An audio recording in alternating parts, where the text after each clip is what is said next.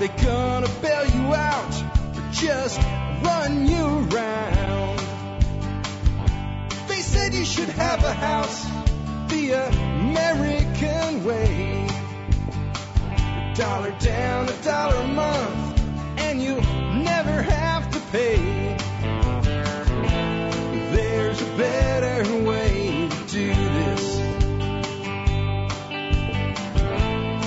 Hey folks, Jack Spirko here with another edition of the the Survival. Podcast. As always, one man's view of the changing world, the changing times, and the things that we can all do to live a better life when times get tough. Or even if they don't. Coming to you once again from Arlington, Texas today with episode 500. 500. And uh, we're not doing any kind of really special episode today, um, but I will be talking about the fact that we've come 500 episodes together um, as we go into the show and the main topic. Uh, the main topic of the show today is really a bunch of topics because it's Monday. So on Mondays, it's become a tradition that I take your questions and comments by email. And I know that the question shows are not the shows that everybody likes, but I try to do something for everybody. And I try to keep it varied. And, you know, when we do a show like this, it's your show because it's your questions. Those of you who have sent me questions and haven't heard them on the air, please understand the volume of my email.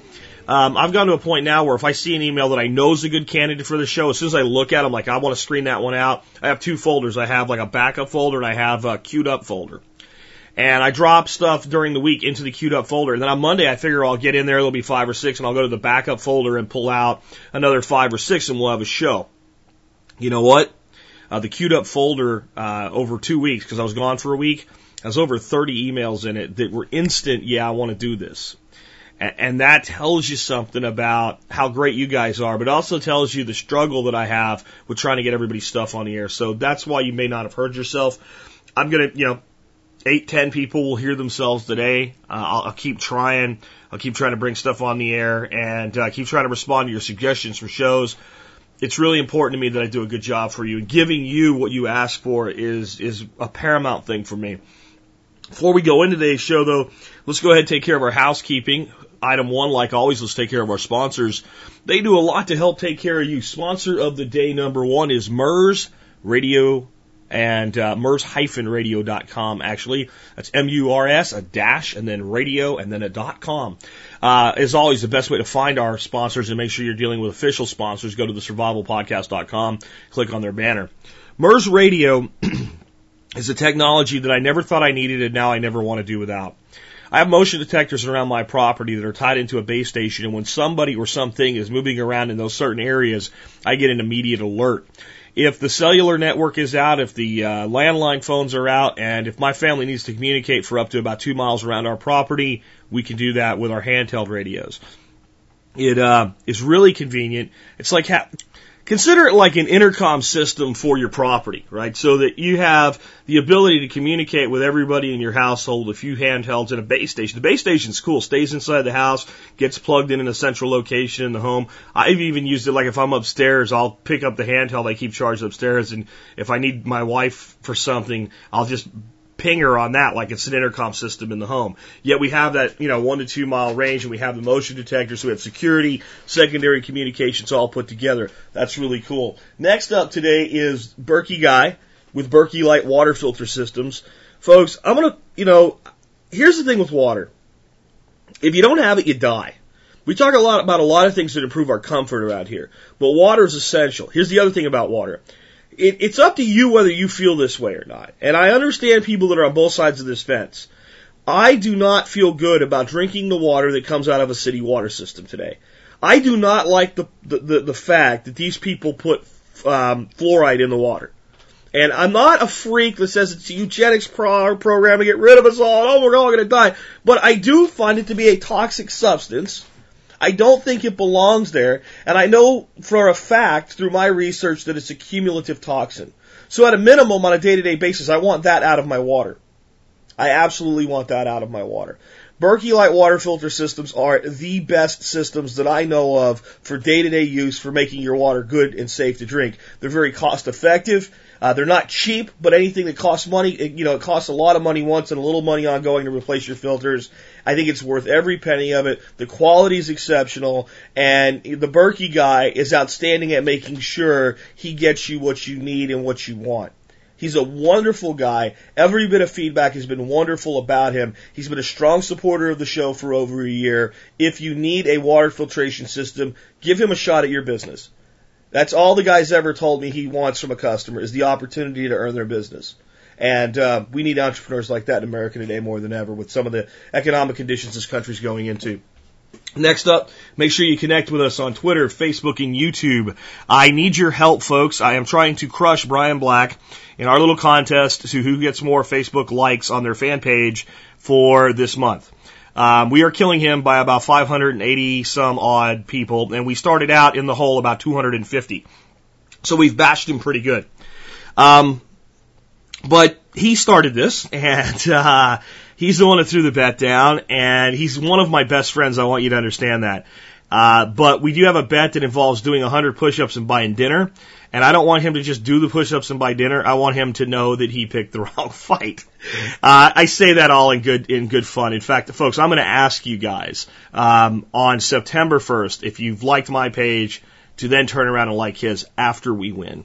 After we win. But please do that for me if you haven't yet. If you have a Facebook account, just go to the Survival Podcast and right up at the top you'll see a, a button you can click for liking us on Facebook. You don't even have to go to Facebook. All right. Uh, with that, let's uh, go ahead and get into the main topic of today's show, uh, which is your feedback. But before we do that, um, I want to talk to you a little bit about the fact that this is the 500th episode. I want to tell you a little bit about what I was doing this weekend. If you follow me on Twitter, and unfortunately, because I screwed up, if you're my friend on Facebook, some of my tweets ended up going to my Facebook update status, not the survival podcast one, my personal one. Uh, that was unintentional and me not understanding a new iPhone application.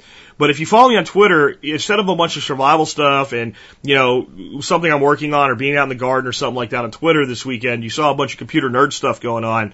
And that's because I went to a thing called Open Camp. And I went to this show and uh, I used to be really known in this technological, uh, you know, marketing, internet world, and I've kind of pulled myself out of that for longer than we've been doing the show. So that's about two and a half years. And a lot of people there are new, and I, I was in the, this room as just anybody else and talking to people. And it turned out a few people actually did listen to my show. They saw I was wearing one of my shirts, and they saw the Survival Podcast. Oh, you're like, are you that guy, or you just listen to his show? I'm like, no, that's me. Uh, so that was kind of cool. But what, here's what I here's what I got out of the whole thing. There are so many people right now trying to figure out how they can make something valuable that will produce a lifestyle for them, an income, let them do what they love, let them follow their passion, struggling, struggling to do something similar to what I've done here with TSP. Good people with some brilliant ideas and some really smart people and I was asked by quite a few of them, what's really made your show, when you cut it all down, what's really made your show successful? And my word, or my, my answer is two words, and it is the audience. The audience. And on this 500th episode, if you've never heard me pause and tell you how much you mean to me, I wanted to do that before I even started taking your questions. I didn't want to do it at the end as a, you know, kind of like an obligation. I wanted right up front to tell you guys that without you, I know I wouldn't have what I do. And I know sometimes you guys might ask me a question I've had like 50 times about credit cards, and I might seem kind of harsh on my answer. Uh, or there's times where I get really mad about something and it's not your cup of tea. Or there's sometimes when I talk about, but look, I do this show for you. And that means that I do it for the other, you know, 13,999 tuning in today and you. And because I have to take care of everybody, sometimes there'll be things that are not perfect for you. But it doesn't mean that you don't count. It doesn't mean that you're not important to me. If you send me an email and I haven't answered you, it's probably ended up in my trash folder or something like that. I try to answer every email with a caveat.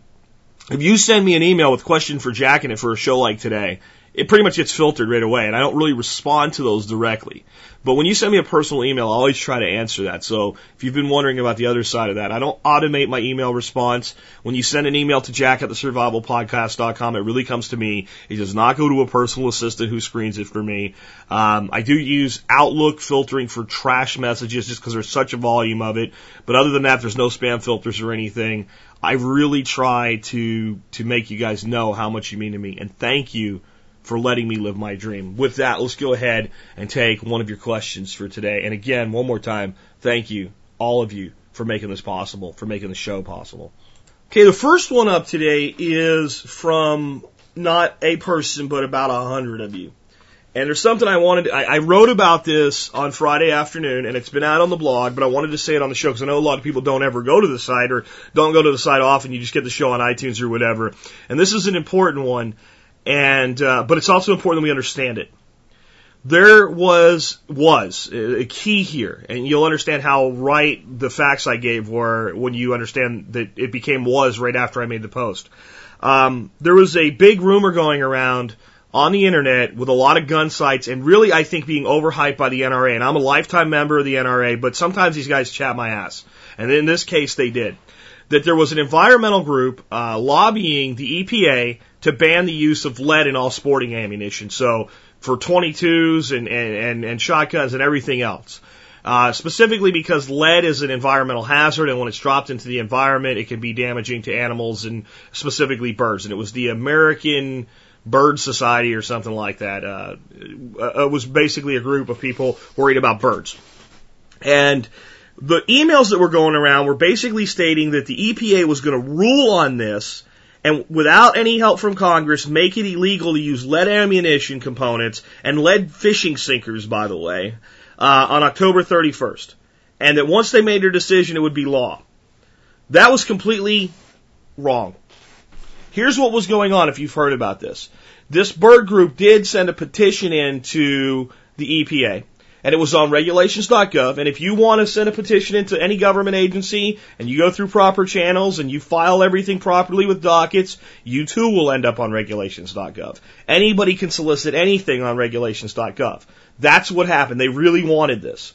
The EPA put it up on to take comment on and said we would hold it open and take comments until October 31st. It is still open for comment. Okay? The type of the docket up there was a non-rulemaking docket. If you go look at the docket, I'll link to it. You can click on more information and you'll see line three says document, docket type non-rulemaking, which means this was never proposed legislation. This was a petition by a group to ask a government body to consider doing something, which I agree is not necessary. Important to understand though is a lot of the hype was saying there's no proof whatsoever that lead is bad for any of the, you know, that, that, that there's any validity here. Actually there is. Um, lead ammunition has been shown to be quite harmful to waterfowl, but not because you're out shooting bunnies with a 22 or you're out in a dove field shooting doves with a shotgun. It's in wetland areas where people are hunting ducks and geese with high volume of fire using shotgun ammunition. Of course, shotguns have lots of little pellets, and all that lead ends up in the water. It ends up in the water table. It ends up very, you know, on the on the on the on the uh, on the the ground in these these marshy areas. And these ducks and geese go through there, and they just eat everything they can find, and they try to pick up grit for their crop. And they get lead in their their system, and it has been bad. And because of that, for decades, there's been steel shot only areas. And that's why we have things like tungsten ammunition and heavy shot and things like that today to try to compensate because steel is lighter and it's, it, it can be damaging to your, your shotgun from an aesthetic standpoint, not from a functional standpoint. And since it's lighter, it's higher velocity and the lead's different. And since it's lighter, it doesn't penetrate and doesn't have as much energy. So there's more cripples with steel shot. So people have come up with these, these alternative heavy shots using things like tungsten, which are quite expensive. That's been in existence. Anybody that's a waterfowl hunter knows that's been in existence. And my view on this thing was if we needed to add areas to be part of the protection under this, that it needed to be done under that. So if there's a wetland where people are waterfowl hunting, where that needs to be enforced and it's not being enforced, we have existing game regulations to do that. And that was my whole analysis of, of this. And after I published the article and said, if you're going to write to your congressman or senator and tell them about this, let them know that if the EPA does this, it's circumvention of power and that you don't think it should be done. And then write the EPA be professional, but don't say this is a backdoor attack on our Second Amendment rights because it's not. It's a bunch of bird huggers trying to save birds, going to an extreme. um, shortly after the article was published, the EPA came out with a statement saying that they uh, were leaving the docket open, but they were not going to ever try to do this because they didn't have the authority to do this, and they weren't going to seek the authority to do this. And this is just another example, and I'll, I'll link to my own article from today's uh, today's uh, uh, show notes, so you can read the article itself. This is another example of something that's wrong that we do need to say something about if we feel strongly about it, but we need to be pre- professional, keep our heads, and stop seeing a conspiracy in every single thing that happens. Bunch of bird freaks submit a request, and it gets denied. That is the entire story. And all of a sudden we have people, professional people at the NRA on their radio show saying, they're coming for your guns with this. Folks, we have to be thinking people. We have to be rational people. Every time we overplay this stuff, right? The other side uses it against you. They say, look, they're all freaks. That's not what this says. It's been done to us so many times in the last two years. And we're responsible. Please, when you get an email about Barack Obama did this, or former President George Bush did that, or and, and uh, no political affiliations here at all. When you get anything that sounds sensational and weird, please do some research. With that, let's go ahead and uh, take another one of your questions, feedback by email. There's a good one from Ben D on buying silver. Uh, ben says, I'm looking at buying silver for the first time. Why do one ounce coins vary in price? I've seen them recently from $18.70, current listing value, up to $23. Is there a difference in purity or rarity that I should be looking for? Well, at that price point, um, rarity is not really an issue. You're, when you're looking at coins in that price point, you're looking at either U.S. Silver Eagles or any of the various silver rounds that are out there being made by private mints and private people. Uh, AMPX has their own, you know, sunshine coins. People like Tea Party Silver have their own coins. Uh, you know, people like Rob Gray with the American Open Currency Standard, they don't really have their coins. They set a standard for other people to make coins that are available to use in their barter network. There's all different types of coins. As for the price points on them, there's a, a couple things we have to understand about buying precious metals to really understand that we're not being ripped off sometimes when we think that we are. First thing is spot price. Spot price is not how much you and I should be paying for silver. It really isn't. It's not even necessarily how much we'll be able to sell our silver for. We always pay a premium for anything that is minted, even if it's a bar. Okay? If it's engraved and minted and verified pure, we always pay a premium for it. Think about it this way. If the price of flour and sugar and chocolate chips and milk and butter and a batch of chocolate chip cookies added up exactly to the price that I sold those chocolate chip cookies to you for, not only would I not make any money, I would lose money because I have to put labor into mixing them up and energy into baking them. So if I was making up a chocolate chip cook, cookie, I can't sell it to you for the spot price of the flour and the sugar. I have to sell it to you at a profit. Okay? A coin manufacturer has to take that raw silver that he, if he buys wholesale, gets somewhere near spot, pay for the minting of that coin, the manufacturing process, the marketing, the advertising, and the distribution. So that coin sells at a premium because it's a product built with silver, not just silver that you pull out of the ground in a chunk and sell for the spot price. So that's the first one. Now, why do coins vary in price? Well, why can you go to Target and buy a Wilson basketball for $18 and go over to Walmart and buy the same Wilson basketball for let's say 1650 because one business is selling it for a higher price point than the other. That's the most basic reason you'll see differences in, in coin costs. If you're buying the same coin, let's say you're buying American Silver Eagles, as long as a trusted vendor that you know is actually not going to just take your money and fraud you and run away and not send your stuff. And anybody that's been in business for any length of time, they, they're not going to do that because they can't, you know, or they wouldn't still be in business. You can't, you can't run an operation like that for more than about 24 hours. So anybody that's a trusted seller on eBay, uh, it's a, a recognized business. If you're buying American Silver Eagle, that's what you're getting. And the purity is based on the coin itself, not who you buy it from. So if I buy a silver eagle from Joe's Coin Shop in Arlington, Texas, or I buy a silver eagle from AMPX online, I get the same freaking coin. There's no difference. So I can choose between paying shipping online or paying sales tax locally. And I, I might as well buy the coins from whoever I can get the best deal from in that scenario, same coin. Now, another thing that's going to create variances in coins isn't really rarity, but novelty. So if you wanted to buy a Tea Party silver coin, that has a certain affinity with it, and you might pay a bit of a premium over a generic silver round made by Sunshine Minting. that's just, hey, this is just for the guy that wants coins. In the end, all of these coins are, you know, getting the bulk of their value from the commodity they're built out of. But you're always going to pay a premium, and it's not probably going to happen that you can buy a coin today and turn around and sell it today for what you paid for it. If you try to sell a silver coin the day you buy it, it is inevitable that you will lose some money. Because you're not a dealer, you're not going through dealer channels. The other thing you have to understand is that these dealers often take losses. If a dealer is selling coins today for $20 because the silver price is high, if he overloads his inventory and buys too much and the silver price drops, and he has to now sell the coins for sixteen dollars because silver went down to eight bucks. So let's say it crashes, right? He has to sell them for twelve dollars. He has to take the loss unless somebody's willing to pay. So the coins are sold for what the coins are also at a market value. What will you pay for them? What will everybody else like you pay for them? And anybody selling these coins will basically price them as high as they think they can get away with. And if it doesn't sell, they'll start dropping the price and stay with an acceptable, you know, profit margin. And they'll get to a point where they actually move. And the market sets the price. And once they figure that out, it's generally correlated to spot. So you have a spot price of $18 and you're selling a coin that's selling for 22.50 and it sells at 22.50. If it goes to the silver spot goes to 19, you could probably raise the rate to 23.50 and it'll still sell. Sell. And as it goes up higher, you could probably look at more at your, your percentage of markup versus a straight dollar for dollar increase. And, and that's just how the market works.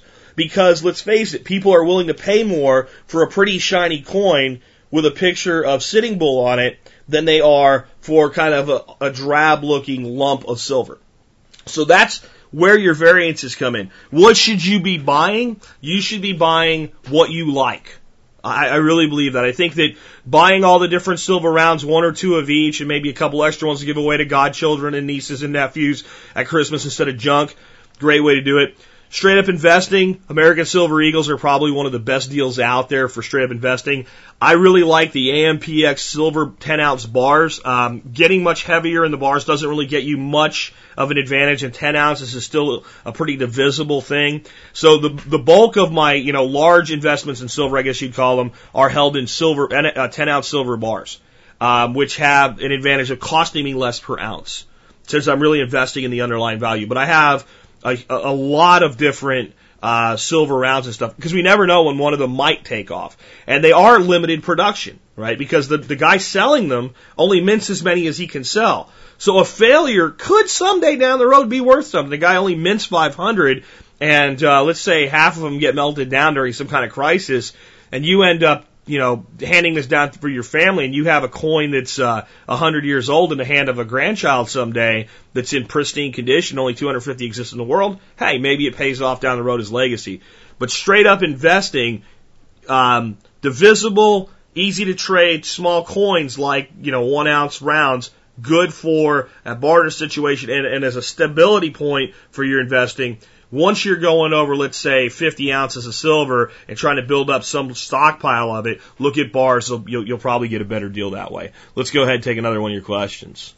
Okay, here's another interesting one. Uh, Drew says, for a variety of reasons, I don't have very much room to store food at home. I was considering getting a climate controlled storage facility to keep five gallon buckets, bins, etc. Food in it. What are your general thoughts on doing this? Good idea, bad idea? Thanks, Drew. Um, it's cost analysis thing. Uh, what you have to look at is if you were to store food, let's say like that in a garage where you did have some space, but it's not climate controlled, how much will that reduce the storage life of your food? And you can basically look at any long-term storage food, it'll tell you. And you can pretty much draw the same percentage analogies for anything you'd put together yourself. Things like rice, uh, wheat, and things like that, vacuum sealed oxygen deprived environment, as long as we're not talking 110 degree stuff like a, a, car or something like that, if we're talking, you know, somewhat controlled in a garage, it's not really that adversely affected. The cooler, the better though. So it comes down to financially, does it make sense for you?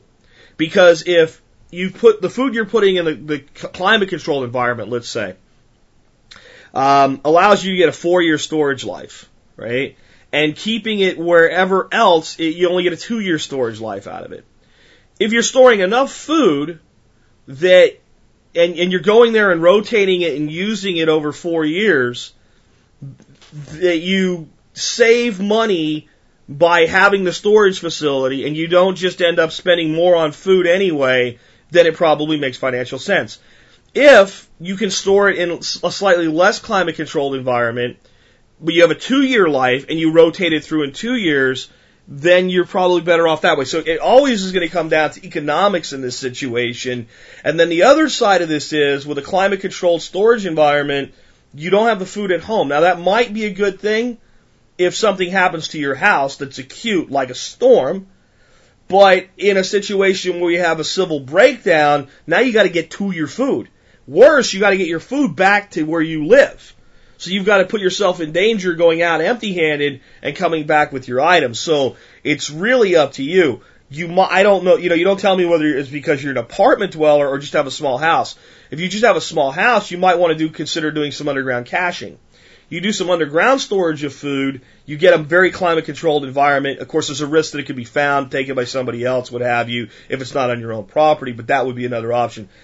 It's not a simple, it's a good idea, bad idea thing.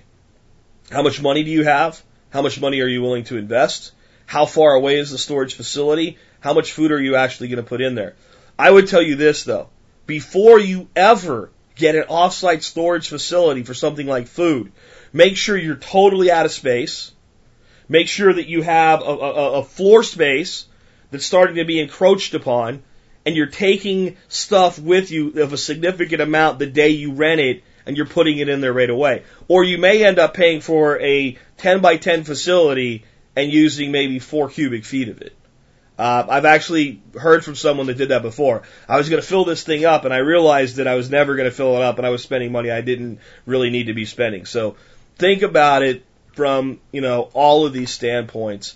Uh, but if you have no other choice and you don't feel that the food supplies you are capable of storing in your facility are sufficient, then you got to do something, and that may be the best answer. I'm sorry I can't give you one of these, you know, Jack Spirko classic, yes, do it, no, don't do it answers on here.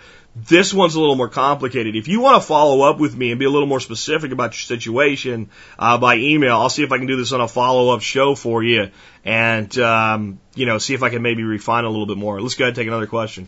Here's one with a lot at play in it. Let's see what I can do with it. It's not an easy answer. Uh, this guy's name is John. John says, uh, thanks for your hard work. Been listening to your show since the beginning. Uh, former 13 series um, uh, service member in the Army. Thank you for your service, sir. And that's me saying it to you, even though you said it to me in the email. Um, recently finished school, moved to Wyoming. Here's the problem. Land prices, he says, are extraordinarily high. Can't really accomplish my mission of having a few acres to work with in a garden due to high prices. Would you suggest biting the bullet, so to speak, and taking on more mortgage debt than I am comfortable with just to have the dirt? For frame of reference, the entry level land prices around, uh, are around 100k for less than an acre of raw land inside the city, and at best 20k an acre for a large tract with no guarantee of easy water outside the city. Two, our household income is not above the six figure mark. In any event, I'd appreciate any advice you can give. Um, let me let me put it to you this way. First of all, yeah, like, unlike the last one where I'm like, well, I really can't say yes or no. The answer is no. You cannot buy a hundred thousand dollar piece of raw land if you make a household income of under a hundred thousand dollars and then afford to build a reasonable home on top of it and still think you're going to be financially capable of dealing with your life at that point. Further, if you already tell me that you know you feel uncomfortable with the debt, you already have the answer. If you're uncomfortable with a debt, you can't afford it. Our propensity is to believe we can handle more than we can. By the time we think, ah, this might not work, we're way past where it won't work. So you already know that internally. Um, so no, you don't buy a hundred thousand dollar piece of raw land inside this. And I, I, I would like to know what city in Wyoming this is, honestly. Um, I don't know if you're not looking hard enough. I don't know if you're not looking far enough outside of where you're at. Maybe it's that you have a job that's te- even though you're out in the great wild west of Wyoming, maybe you still have a job that's tethered you to a distance restriction, but these numbers don't make sense to me. I know somebody from Montana or Wyoming is going to write me and talk about how much of the land is gobbled up and held publicly and how that drives up the price of it. And I understand that. These numbers still, still don't make sense to me. Um, in fact, I, I, again, it's going to have to be that you're in, you know, maybe you're in Jackson Hole or something like that.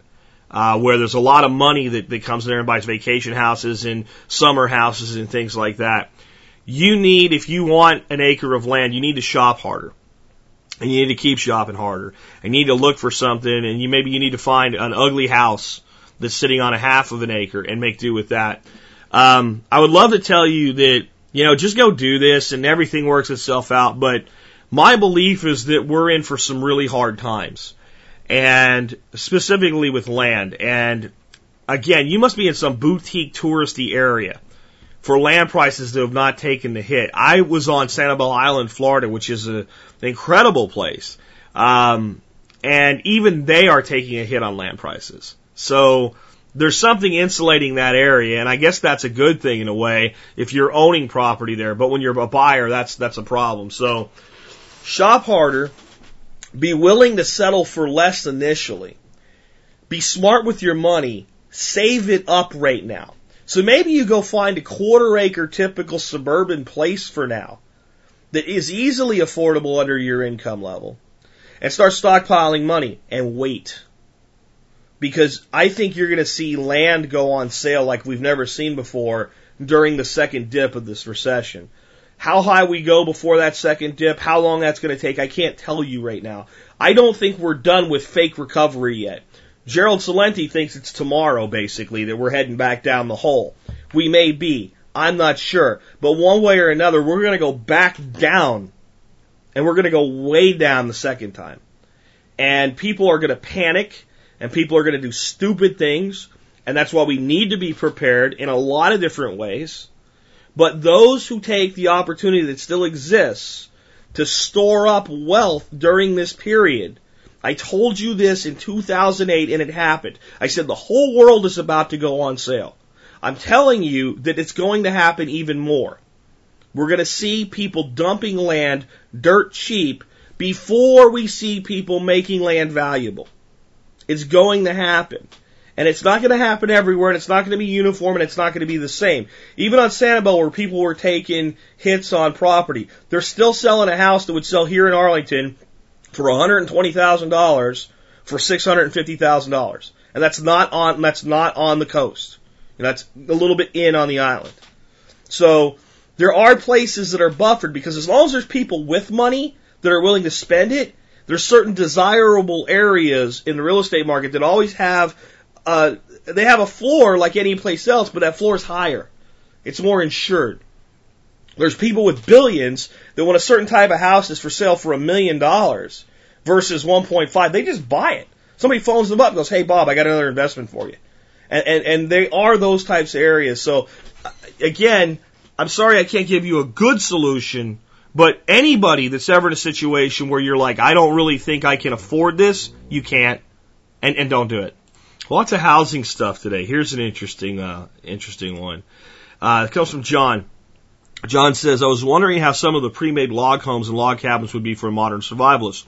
How would they compare with a stick frame home in manners such as efficiency, storage space, and adaptability, etc.? Are they worth the cost? My wife and I are both Marines. Hooah! Thank you for your service, both of you. And uh, when we get out in three to four years, we're looking at moving away to Idaho to set up our homestead. I've always liked how the log homes look, but I was wondering if they bring any problems to the table. Assume that I'd be building the house over a basement, and if a garage is not included, I would uh, build or buy a detached garage workshop. The cabin would be a vacation hunting cabin with the potential as a bug out location. And he gives me a couple of places to sell cabins. Here's a few things on them. Most cabins require maintenance on the external logs, especially, which is some level of sealing or, or, or staining or what have you on an ongoing basis. Different logs have different periods of time that they can go. You know, there's pine logs, there's cedar logs and things like that. That's something you need to talk about and evaluate the cost of. But there's almost no log home that you just set it out there for 20 years and you don't paint it, you don't touch it. It's not like brick and vinyl or brick and aluminum, right? There's, there's ongoing maintenance and it's not a bad thing. You just have to be prepared to do it. Um, from a standpoint of efficiencies, when you have a piece of wood that's a foot thick, right, and that's your wall, it's extremely insulating. They, they are extremely efficient to cool and to heat. They are extremely durable once assembled and put together, assuming it's done properly. Um, if I had a choice of being in a normal home or a log home during a storm, I would take the log home just about any day. Um, they can be expensive. When you read these kit prices, you know, pre-made kit prices, there's so many things not included in there. That's basically the, the frame of the house. Um, windows not included generally. Uh, appliances, flooring, interior uh, components. Uh, a lot of times that may not even include things like shingling for the roof, labor not included. Um, sometimes transportation is included, but it's like a ridiculous, like first 10 miles of shipping included. You know, so you have to look at all these things when you evaluate the cost of them. They generally sell for more when you sell, uh, you know, once it's built and you just decide I don't want to, I want to sell this to somebody else. They generally sell at a premium over a house for all of those reasons. They look good, they're extremely durable, they'll be there, if they're taken care of, they'll be there a hundred years from now, no doubt. Um, so there's a lot of advantages to them, but again, um, you state that this will be a hunting cabin and a possible bug out location. If you're, if you guys have been smart during your service, you have lots of money and you can do this thing for cash and, uh, you're still going to be able to buy a house and you're going to, you know, financially be stable and you, you guys have a plan for what you're going to do income wise other than just military retirement or you're just going to draw military retirement. All the numbers work. Fine. But I would be more inclined to tell you to go ahead and do this if you were building it to live in. If you're building it as a fallback location and you're not going to be there that often, there's more cost effective ways to build a fallback location, especially if you're going to be residing in Idaho. Right? So the, the odds that you'll need to fall back to that are less than the odds that I would need to fall back from where I'm at in Arlington, Texas to, to my homestead up in Arkansas. Way less because you're already in a somewhat insulated, probably, uh, when people ask me where's the best place I could go, Idaho's on the top of the list if you're willing to live that far, you know, kind of out there. And if I had my druthers and my wife would allow me to move further from our, uh, you know, our immediate family down here, I would probably be somewhere up in that Montana, Idaho area. I love the Bitterroots of Montana, for example.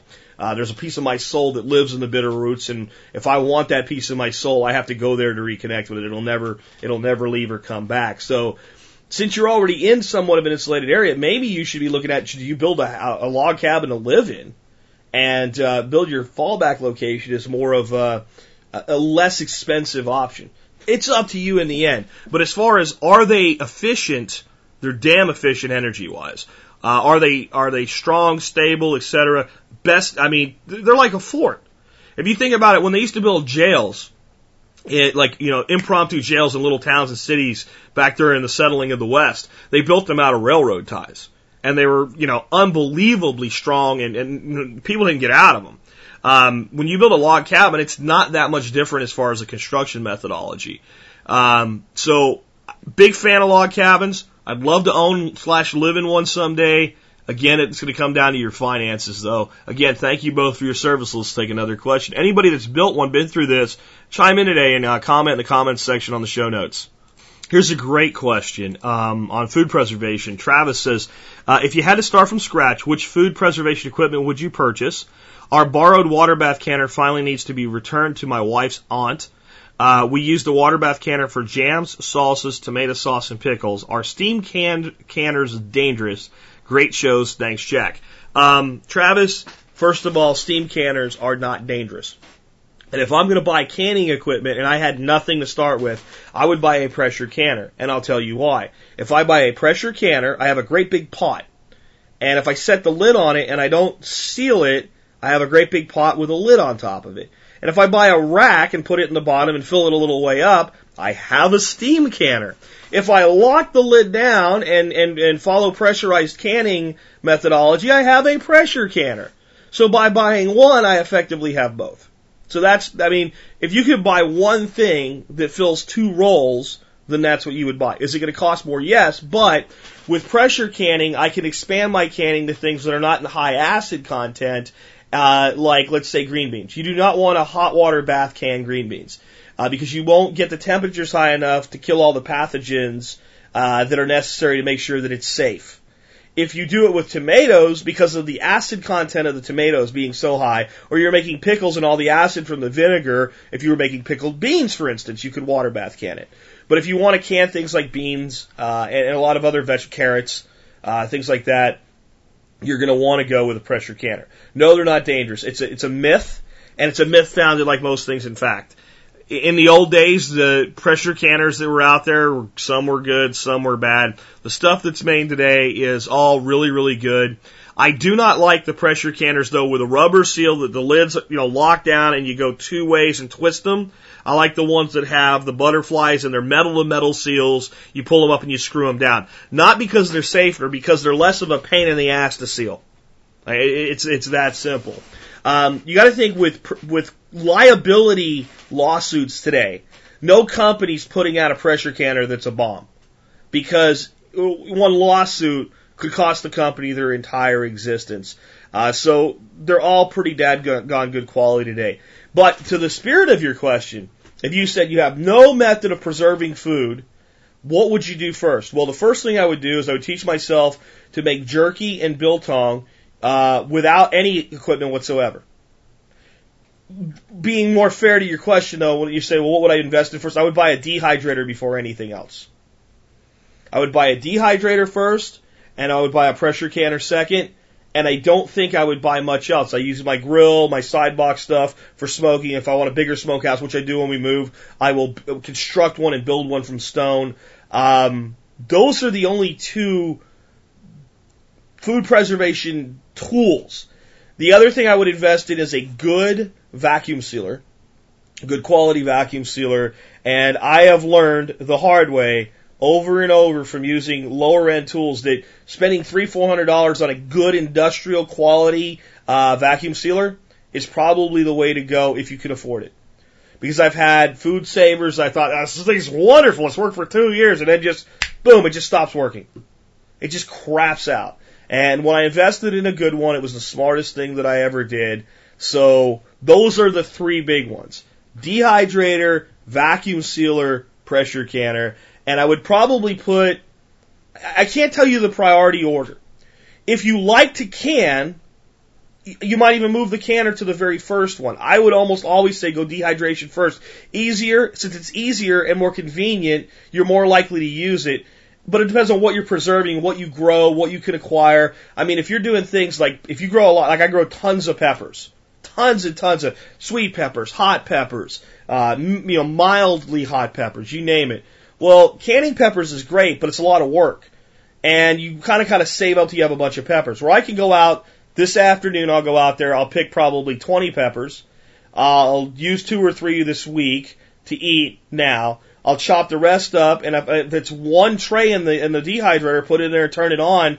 It's not really a big deal. And if tomorrow I go out there and realize there's a lot more than I thought, and I want to throw another tray in there, and I just keep tossing them into my aluminum, my you know my metal paint cans, and throwing an uh, uh, an O2 absorber in with them, label them. I use a little P touch to do my labeling. Bam, right into the pantry and you know store a couple boxes up and next time we go to Arkansas next month I'll take another case of them up there and I mean to me that's easier so that's why I like dehydration better. Canning though, there's certain things that just, I don't like dehydrated green beans. I don't care who does it. I don't care what they say. They just don't have that green bean like texture ever again. It just doesn't work out. Um, I'm not a huge fan of dehydrated broccoli unless it's being used in something like a casserole or a stew. But for any other use, I'd rather can broccoli or flash freeze it. Uh, so there you go. Best I can do with that. Dehydrator is my primary. Pressure canner would be my next step. Uh, and a vacuum sealer. Those three are so close. Those would be my priorities to getting your, your own ability to, uh, to preserve food. I would also consider investing in some of the phenolically lined paint cans and some O2 absorbers. Um, I am really pleased with how well that works and how simple that is. The phenolically lined ones are gold lined. They're a little bit more expensive, but they're FDA approved for food storage. If that still bothers you, get a food grade plastic bag. Don't even worry about sealing it up. you know, but put your food inside the bag, inside the can to prevent contact with the surface. But I've been using it directly. I don't notice any off taste or flavors or anything like that in the food. And again, these are food approved for storage. So um, there you go. Let's go ahead and take another question. Here's another article um, that, that got sent in by a lot of people. Um, just like the uh, the alarmism about the uh, the lead shot ban came in from a lot of people. This came in from a lot of people. Um, so I'm going to read it because when I get it from a lot of people, I know that it's on. If if a hundred people send me something, there's probably a thousand people that it's on your mind. And this one may be more than a thousand people that it's on your mind because it's out there and anybody that pays attention to what's going on has probably heard some stuff about it. And the headline on Yahoo News is Massive Solar Storm to Hit Earth in 2012 with the force of 100 million bombs. That sounds scary, doesn't it? I'll talk about that more in a second. Don't panic, okay? But I am going to give you the story of what's going on. Melbourne, Australia, August 26th. Astronomers are predicting that a massive solar storm, much bigger in potential than the one that caused the spectacular light shows on Earth earlier this month, is to strike our planet on 2012 with a force of 100 million hydrogen bombs. Ooh. Several U.S. media outlets have reported that NASA was warning uh, that the massive solar flare this month was just a precursor to a new massive solar storm building uh, that had the potential to wipe out the entire planet's power grid. Despite its rebuttal, NASA has been watching out for this storm since 2006, and reports from the U.S. this week claim the storms could hit uh, that most Hollywood disaster dates 2012. Similar storms back in 1859 and 1921 caused worldwide chaos, wiping out telegraph wires on a massive scale. The 2012 storm has the potential to do even to be even more disruptive. The general consensus among general astronomers and certainly solar astronomers is that the coming solar maximum 2012, but possibly later into 2013, uh, will be the most violent in 100 years. News.com.au quoted astronomy lecturer and columnist David Reneke as saying, a bold statement and one taken seriously by those it will affect most, namely airline companies, communication companies, and anyone working with modern GPS systems. They can even trip circuit breakers and knock out orbiting satellites, as has already been done this year, added Reneke. No one really knows the effect that the 2012-2013 solar max will have on today's digital reliant society. Dr. Richard Fisher, director of NASA's Heliophysics division, told Reneke the, the superstorm would hit like a bolt of lightning, causing catastrophic consequences for the world's health, emergency services, and national security unless precautions are taken. NASA said that a recent report by the National Academy of Sciences found that if a similar storm occurred today, it could cause one to two trillion dollars in damages in society's high-tech infrastructure and require four to ten years to complete recovery. The reason for the concern comes as the sun encounters a phase known as solar cycle 24. Most experts agree, although those who pull, put dates on the solar max in 2012 are getting the most press. They claim satellites will be aged by 50 years, rendering GPS even more useless than ever. And the blast will have equivalent energy of 100 million hydrogen bombs. We know it is coming, but we don't know how bad it is going to be. Systems will just not work. The flares change the magnetic field on Earth, and it's rapid, just like a lightning bolt. That's the solar effect, he added. The findings are published in the most recent issue of Australian Science ANI. Uh, I'll put a link to this article, but I just read you the entire thing because I wanted to give you it all because I'm going to say some mitigating things now, and I didn't want anybody to think I was hiding anything. Um, first of all, let's start out with 100 million hydrogen bombs. These numbers get thrown around as raw energy equivalents, and we talk about how many, the equivalent of hydrogen bombs released when something like Mount St. Helens erupted, okay? And I don't remember what it was, but it was like a hundred or something like that. Yet, if you dropped a 100 hydrogen bombs in that area of Washington, it would have completely wiped out the northern part of the state. It would have irradiated everything, and that just didn't happen because when energy is released, it's not just that it's released and it's raw release and it's raw, raw numbers, it's where it goes right? So in the case of a volcano, very, very destructive, very, very dangerous, a lot of damage potential, but most of the damage becomes from lahars, which are the flowing, hot, boiling mud. Uh, it comes from the pyroclastic flows, and it comes from the ash. And, and it's not the initial, right? That, that's the immediate vicinity. Even though there might be a thousand hydrogen bombs or 10,000 hydrogen bombs when one volcano goes off. This hundred million hydrogen bombs, the, that energy is not going to hit the earth and blow it up. It's going to channel through our atmosphere. This happens all the time. So numbers like that are sensational because even scientists want their crap read. Please don't forget that. The threat is real.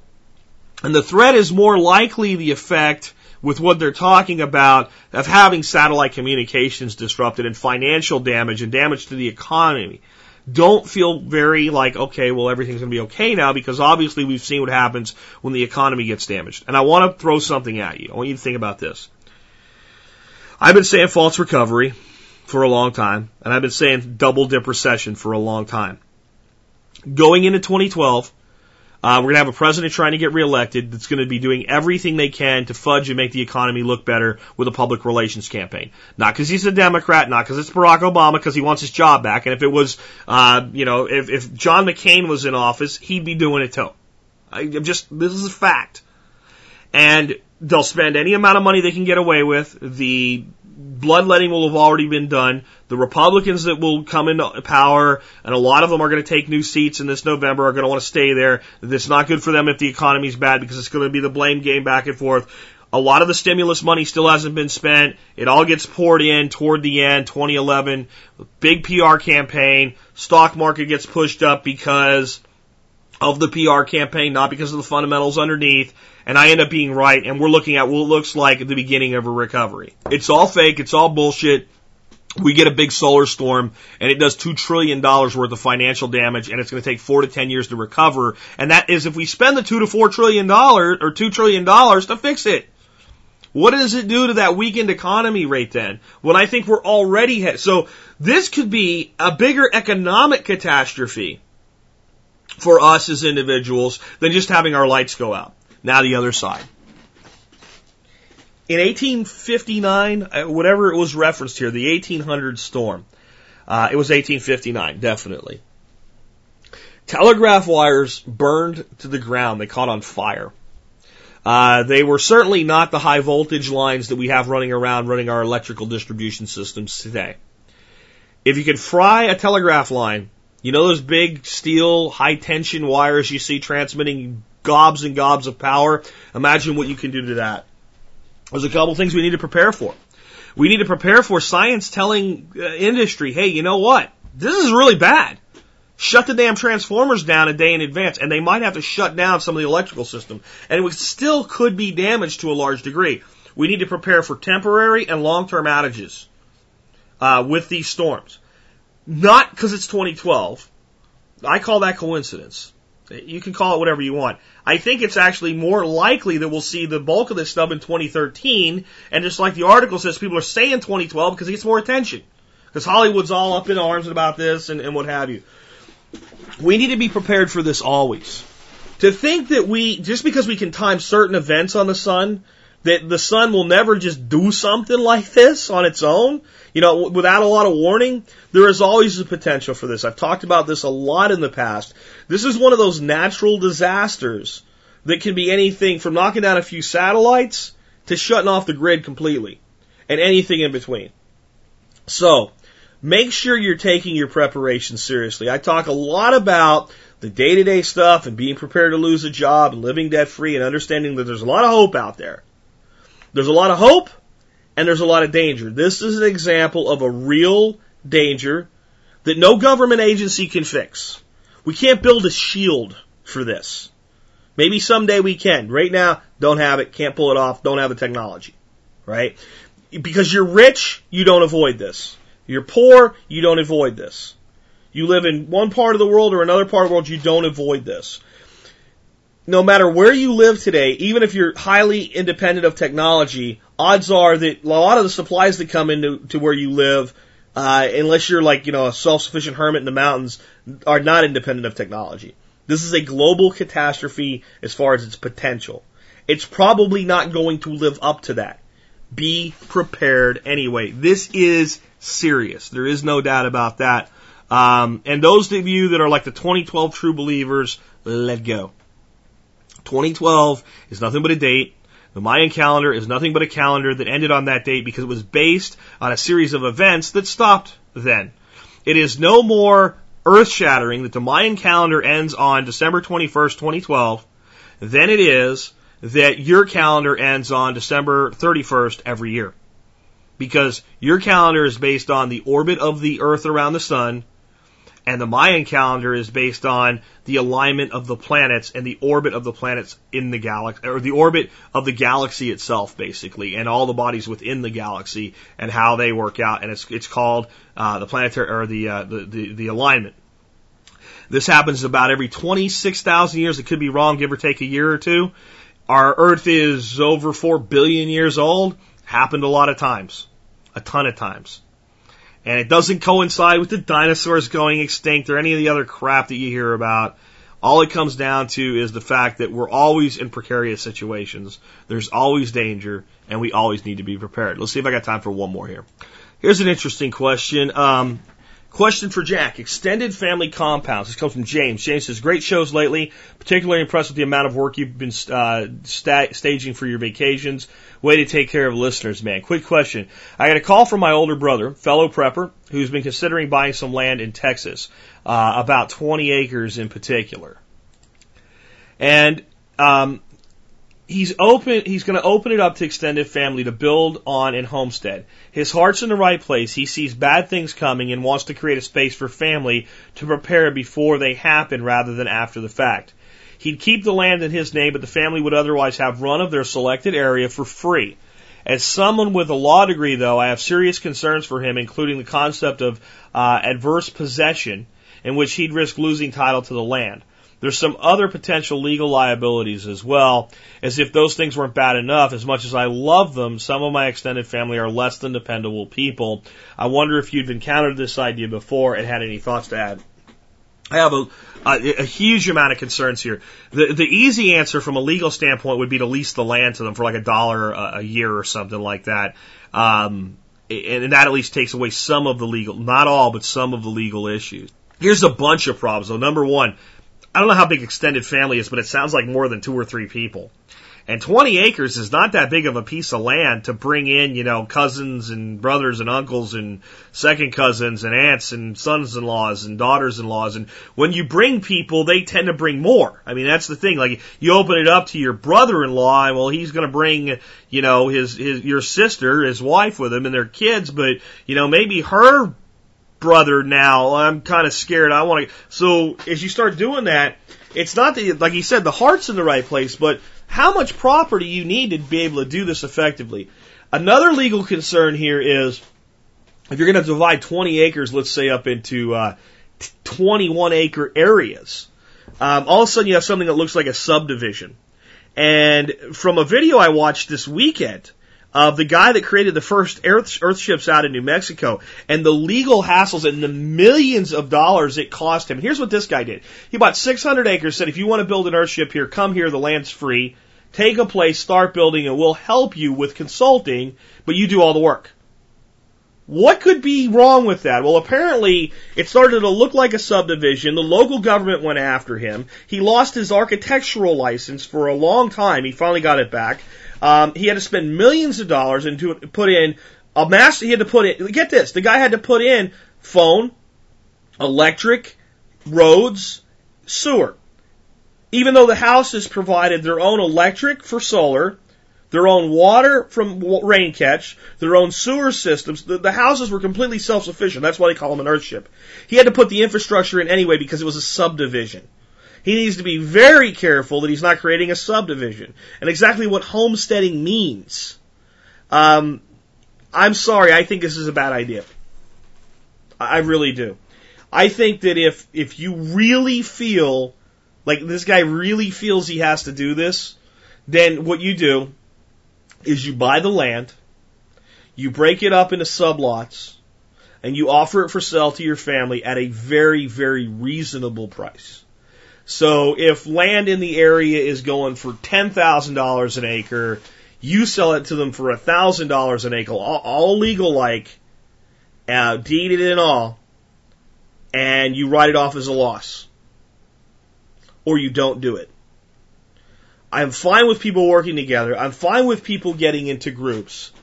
When you start to create hassles for one landowner because of another person existing there, and that person doesn't really have any legal requirement or restrictions or anything, no obligations, it will cause rifts in families and you know, if the whole world falls apart, maybe it was a good idea, but odds are the whole world doesn't fall apart and maybe it tears a family apart. You gotta be careful with this stuff. All the group stuff, like I said, it has its place, but individuals need to have, I don't care if they're all adjacent, they need to have responsibility and ownership for anything that they're gonna use. And, you know, if you have like, you know, a patriot scenario where everybody's going to live in the same house together in some kind of a disaster, I mean, that's fine, but it's probably not ideal. Maybe it's all you can come up with. But in a scenario like this, if this guy, this guy just sounds like he has some money, he's willing to do some things to help. And here's the interesting thing. Odds are if he said, okay, I'm going to buy 20 acres, I'm going to keep five for myself, I'm going to make 15 available to family, probably two or three family members would actually take him up on the offer. And that way the people that want to take him up on the offer are actually active participants that are actively going to do something.